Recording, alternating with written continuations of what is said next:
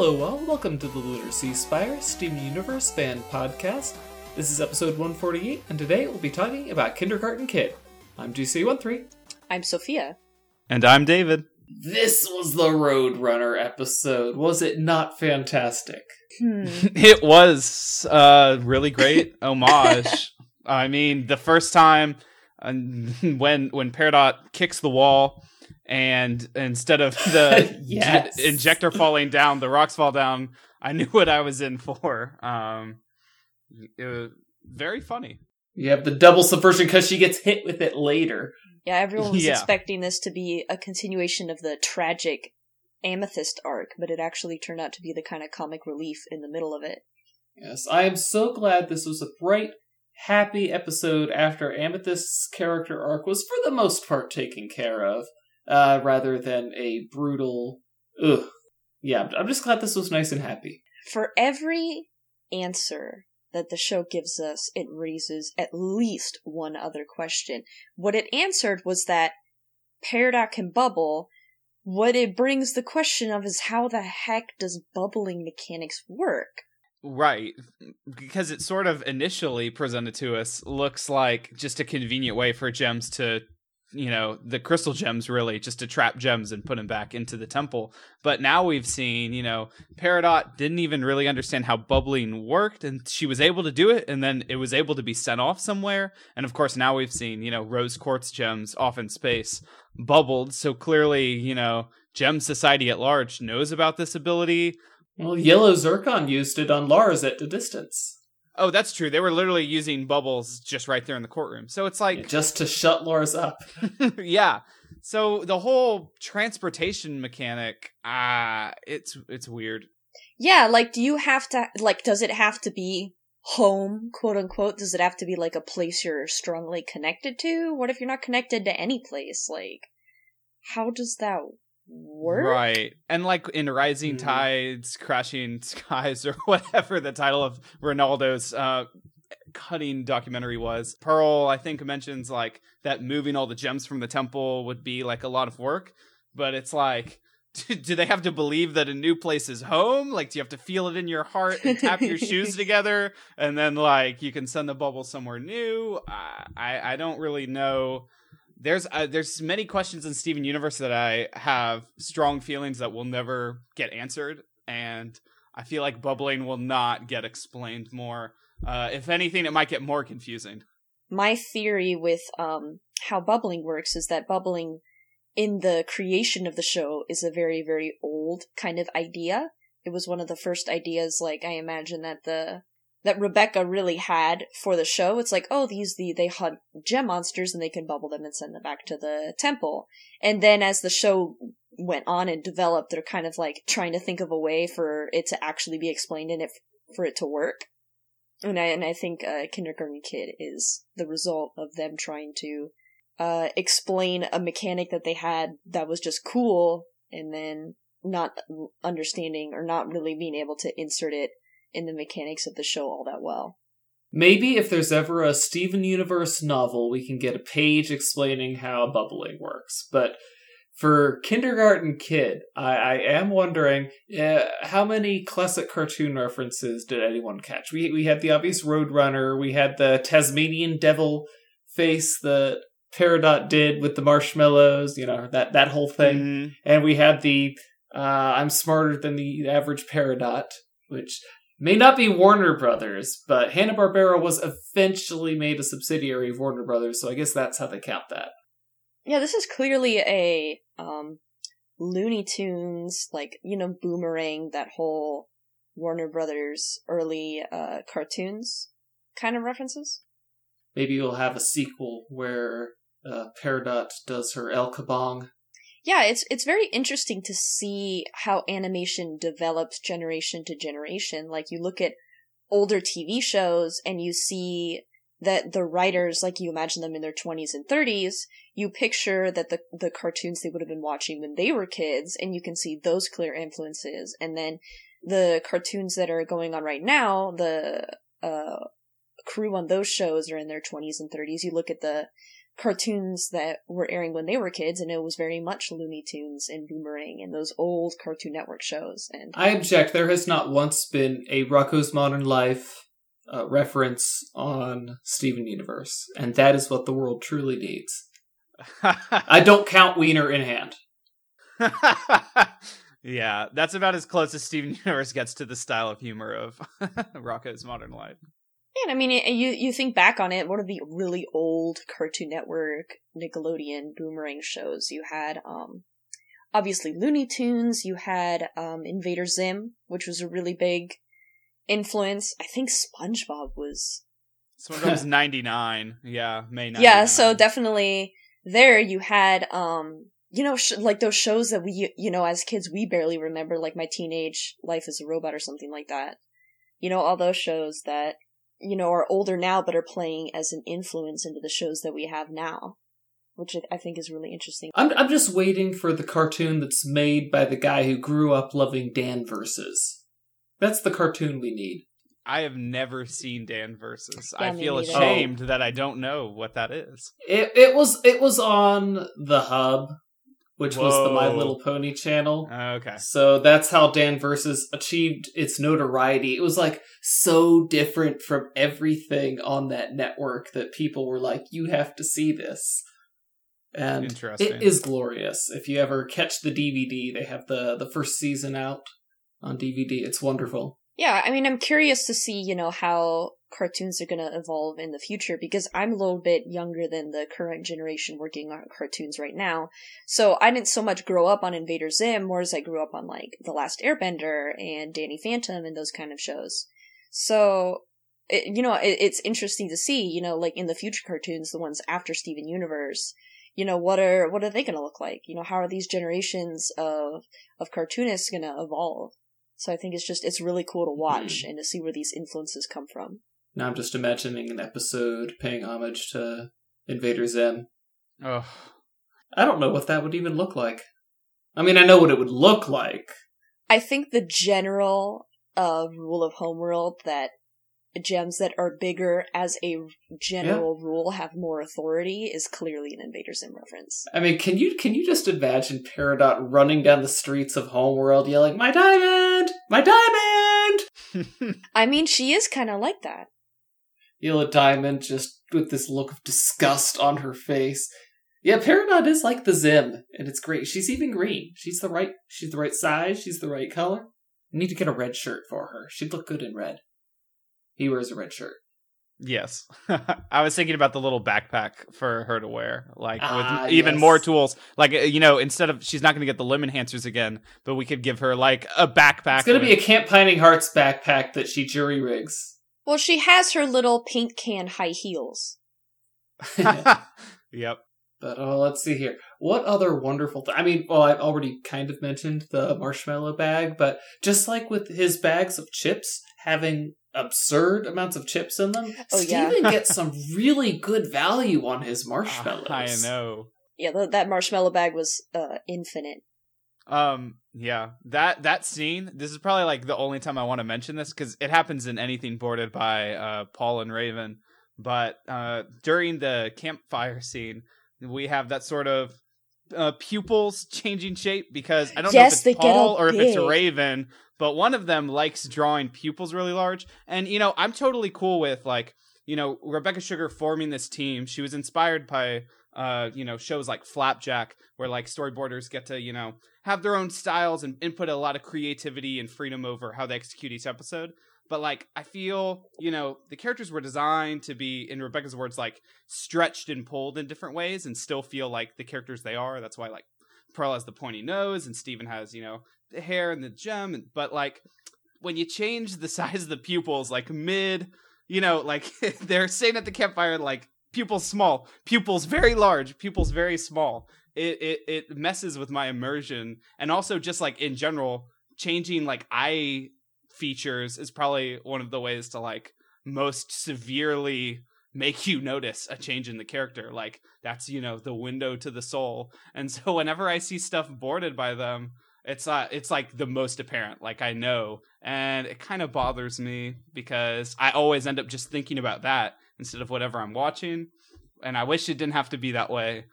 But like watching again, and it's like it just flops between them. So like Steven's eyes are small. We flip to Peridot, and we flip back to him, and he's like all of a sudden innocent, pure Steven with large pupils.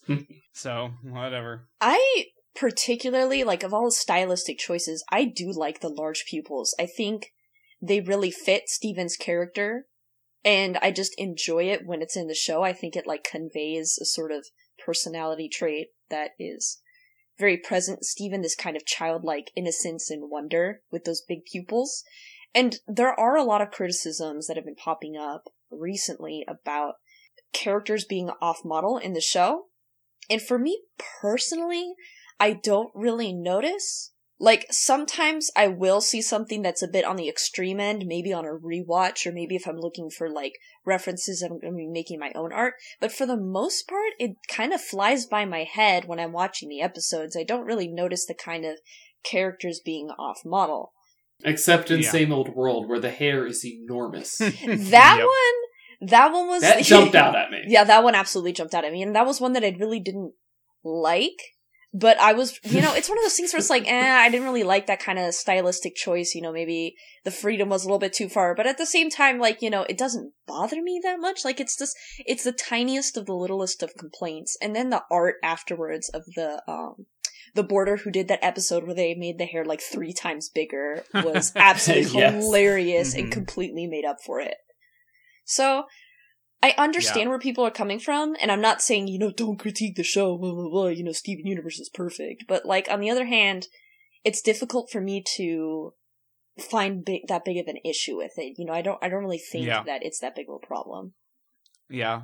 I think yeah, the hardest part for me is just like that sort of immersion breaking. Like if it was like I've really loved uh OK Go and seen those 6 episodes and you know, when you have that freedom to just have complete animated expressiveness and you can go anywhere. You know, the problem like Steven Universe is stuck between like being this 11 minute show, storyboard driven, in many cases anything can happen. But at the same time you have to stick to this narrative arcs that are going on. And you know things are supposed to be taken a little more seriously or more continuity. And so it's really hard to achieve that balance. And like i'd love to see you know storyboarders make even wi- more wild you know like we see it in Adventure Time. There, there's many cases of guest animators coming on and doing an entire episode in a different style. In steven universe i really liked the whole here comes the thought being guest animated um like looked awesome and that style was like very noticeably different and like I'd love to see more episodes just completely done by someone else but it's hard when we're at the point at the show where like now we're just doing all these continuous episodes you know So, does anyone have a particularly favorite Perry plan? hmm Um, I think they're all bad and include too many variables for it to work properly.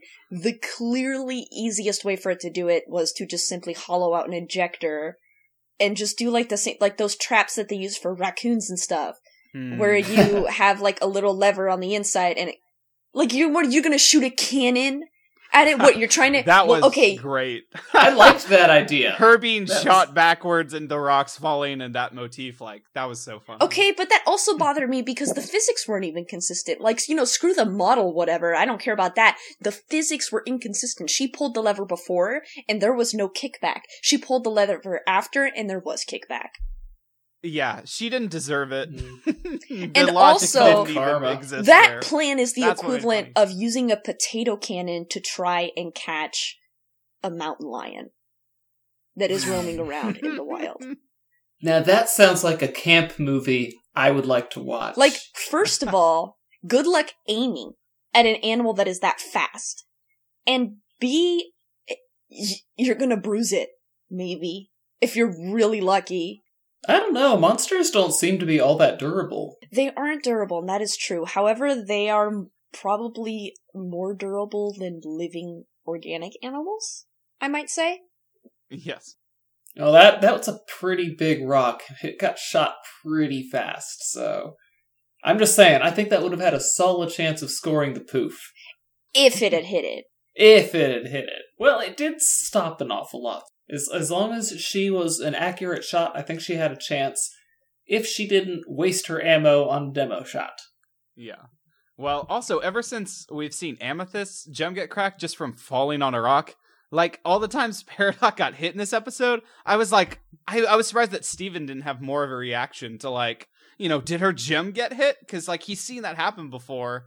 But well, he's right there to heal her just in case. Yeah. Well, we haven't seen him heal the shattered gem yet. Well, I mean, it's another thing where it's like, oh man, you know, Peridot undergoes all this like blunt force trauma and doesn't poof or doesn't crack her gem or whatever. And I think like I don't find that completely unbelievable because like you see on YouTube all the time people doing these crazy stunts wiping out and undergoing like this insane level of trauma and getting up and being fine.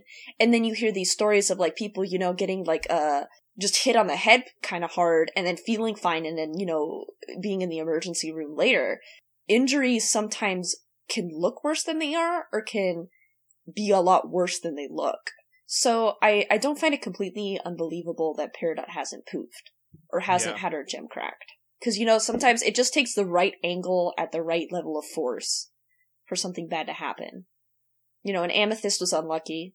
I'll tell you what my favorite Perry plan was, though. The the hey, let's just drop a rock on it because of Peridot's exasperated. I'm doing the best I can, Steven. Yeah. Yeah, but too That too was- many variables. My butt. The rock could fall slightly off from where you wanted it to.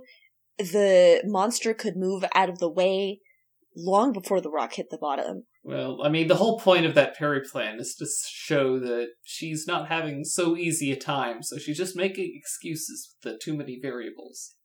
That is that is not meant to be an accurate analysis. She's not reducing the number of variables.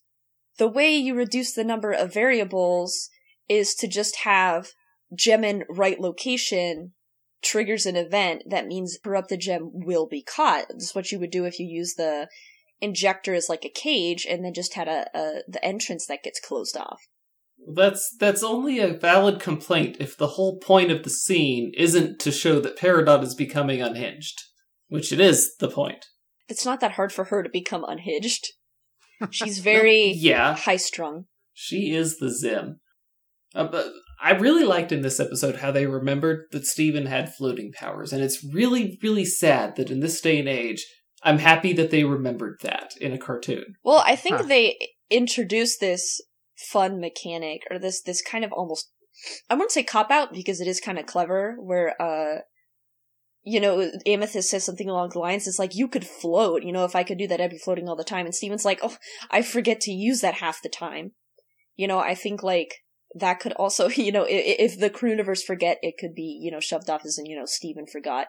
Although I think at this point he's a little bit too um skilled with his powers for that excuse Yeah. to work. Yeah, I mean, he just jumps off a cliff with no fear to float down. So at this point, he seems pretty confident in himself. Yeah, he does it twice, so he remembered twice.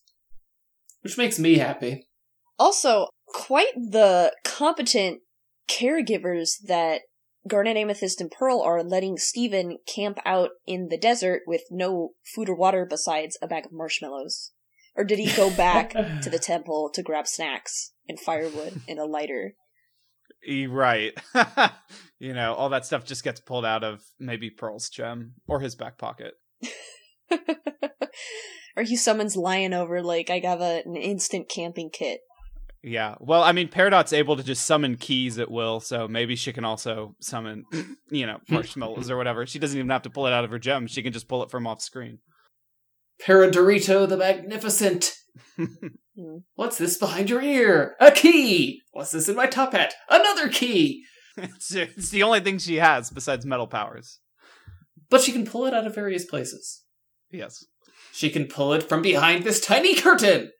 Mhm. Um, A a thing that I find, you know, kind kind of going back to continuity things in Steven Universe, how like continuity errors can sometimes be done for comedic effect. And an example of this can be like in SpongeBob, where they will have uh, continuity stuff, you know, for, as being the butt of the joke, and Yeah, but shows like SpongeBob treat continuity like uh maybe maybe we'll call back to something from a previous episode, but for the most part they're usually self-contained. Yeah, and I mean, like, it, it- it's the joke sometimes. I think there was this one, I don't think it was an episode, it was a clip, and like, someone sent SpongeBob a letter and like all the ink was run and he's like, "Oh, well, this person should have thought better. You know, should have considered the physical limitations of life underwater and they throw the piece of paper into a fire." Which I thought was an inc- like an incredibly good use of um continuity error mistakes. And in Steven Universe, I'm finding them being in this middle ground in, in this episode that where it's like the errors are clearly being done for a comedic effect, but at the same time, it's like not really done all that right. So, you know, this episode like isn't really in the top lists for me because the humor sort of fell flat on me for the most part. I thought it was a good and funny episode. I. Yeah, I mean, I'd agree with Sophia that, especially on the first watch, you know, Stockholm syndrome set in later, and I liked it more over time. but like the first time, I like I watched a lot of the series with my roommate, who I somehow forced to watch Steven Universe, and that's always an awkward position to be in. So I, you know, whenever watching episodes with him, it's like a much more critical light. And so even though like Looney Tunes, you think, ah, oh, classic, everyone likes this type of humor. It's just sort of um you know it just felt more uncomfortable. And so like yeah i mean if slapstick's not your thing this episode's completely passable. But also like if you are in the position for it and ready for it then it's like watching Peridot get continually pummeled by rocks or spinning around a Sonic the Hedgehog type loop and then Steven's bubble heading her and just then it falling like it's pretty it's pretty good. I think yeah. Kindergarten Kid did a pretty good job on the slapstick, considering how it's. I don't want to say it's a lost art, but like the masters of it are no longer practicing, and no one else is training to become a master. So I think okay, so I think, and this is sort of the thought I'm having right now, but like I think the style and animation uh practices of Steven Universe kind of got in the way of the slapstick humor because a yeah. lot of the humor in animation is very much dependent on how the animation is and these are just storyboard artists like they're not finessing the exact timing frame by frame they're sending boards to uh you know countries that aren't even in the US um to do the animation. Yeah, there aren't them. very many countries in the U.S. Yeah, sorry, I'm just, I'm just like they're sending, they're outs. There we go. They're outsourcing their animation, and so the borders aren't there directly um, nitpicking at the animation to make sure the timing is absolutely on point. Yeah. And you can tell when the borders did pull in their CalArts animation classes and truly went all out in animating um, a clip because you really notice it in the show. You really notice when um, the animation went how the borders wanted it to go. I think um, some examples were in Mr. Greg. And then the, the song with Pearl where it's rotating around her, I think that was very much yeah, animated really almost frame by frame by no, by the borders. The 360 degree hotel. Yeah, and, and it's just like I understand that outsourcing animation is a lot more efficient for the show. They can make episodes faster, and animation can be very tedious, and it drags behind these borders, so they can't make new content. But on the other hand, shows benefit a lot by having animation being done by the same people who are writing the show.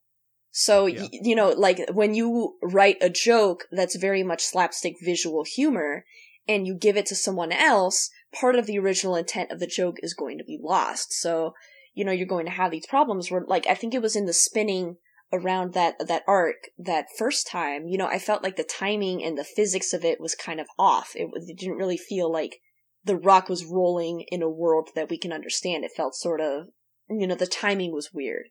And so I think Steven Universe, in episodes like this, where um, physical timing is incredibly important for this kind of humor, it really does show that the the borders are not the ones animating. Eh, that might be fair. I'm not going to notice the details about the animation in most circumstances, but I still had fun. And also, like, this show is very much trying to promote some sort of message, but I'm kind of like, it's either not being very specific or. Oh, Steven came right out with the message at the campfire scene. You know, he wants. He's explaining that people will do crazy things or seemingly crazy things for very sane reasons. Hmm, I don't, I don't know. I just, I feel like there's something a bit more to the message than the sort of just general overarching sort of, oh, you know, people do weird things, but that doesn't mean they're stupid. Like, it obviously is supposed to apply to some more specific circumstances, maybe multiple circumstances. And I saw. Oh, all sorts of circumstances. Oh, yeah, but like, I saw this one analysis, I can't remember if it was on Reddit or on Tumblr, where someone was saying that, um, that sort of message was supposed to be directed at like, especially, especially like children, but also adults who have autism, who experience the world in incredibly different ways and thus interact differently. And people will assume, oh, you know, this person's just stupid. But obviously, you know, when they're experiencing this world in this completely different way, you know, down to the senses, it, it explains sometimes why their behavior is so different or so odd to other people. And, um, I'm not sure if that's entirely what the show was going for, but I can definitely understand that point of view, you know, how, you know, from what I understand of people, you know, with severe autism, you know, the way their senses input information is incredibly different. You know, some things that we don't even notice are like bright, bright flashing lights in their faces, and it can cause them to act out in ways that we don't understand. And so I think that I really like that analysis. I wish I could remember where I saw it so I could find it because I, I found myself really liking uh what was being said in it, even if maybe it wasn't exactly what the show was going for. It it might not specifically be autism. It might specifically be autism, but it's a very very common thing for somebody to look at a person or a group of people and judge them based off of their own standards, and of course, since they aren't them, find them wanting but if you were to actually drill down and look at the details, you'd find that their actions are actually quite reasonable, and in fact, you would probably do the same thing if you were them. Just like Steven proved to Peridot. Yeah, there's this psychology term called the misattribution effect, which is very prominent in social psychology, where, like, you are more likely to associate someone's actions with their personality instead of their certain the context of the situation and you are more likely to associate your actions with the context of the situation instead of um your personality. So you see someone you know yell like you know acting yeah I, I know exactly what you mean. You know if you if you snap at somebody it's because people have been getting on your nerves all day. If somebody else snaps at somebody it's because they're a grouch. Yeah yeah exactly. You know you explained it a lot better than i did but um yeah, yeah, and I think that's also part of it. And, you know, I think the specifics, like, I think the show, I think that specific episode went very much into the details of how that mechanics were working. So I think it's a little bit more than just, you know, misattribution effect, but maybe, you know, maybe they were sort of it, it, like having in the back of their mind. And, You know, it's like, oh, this is very similar to how you know the general population uh, interacts when they when they uh, come into contact with autistic people. But it could also mean a lot of other things. You know, the same thing with the um with the the the Love Like You song.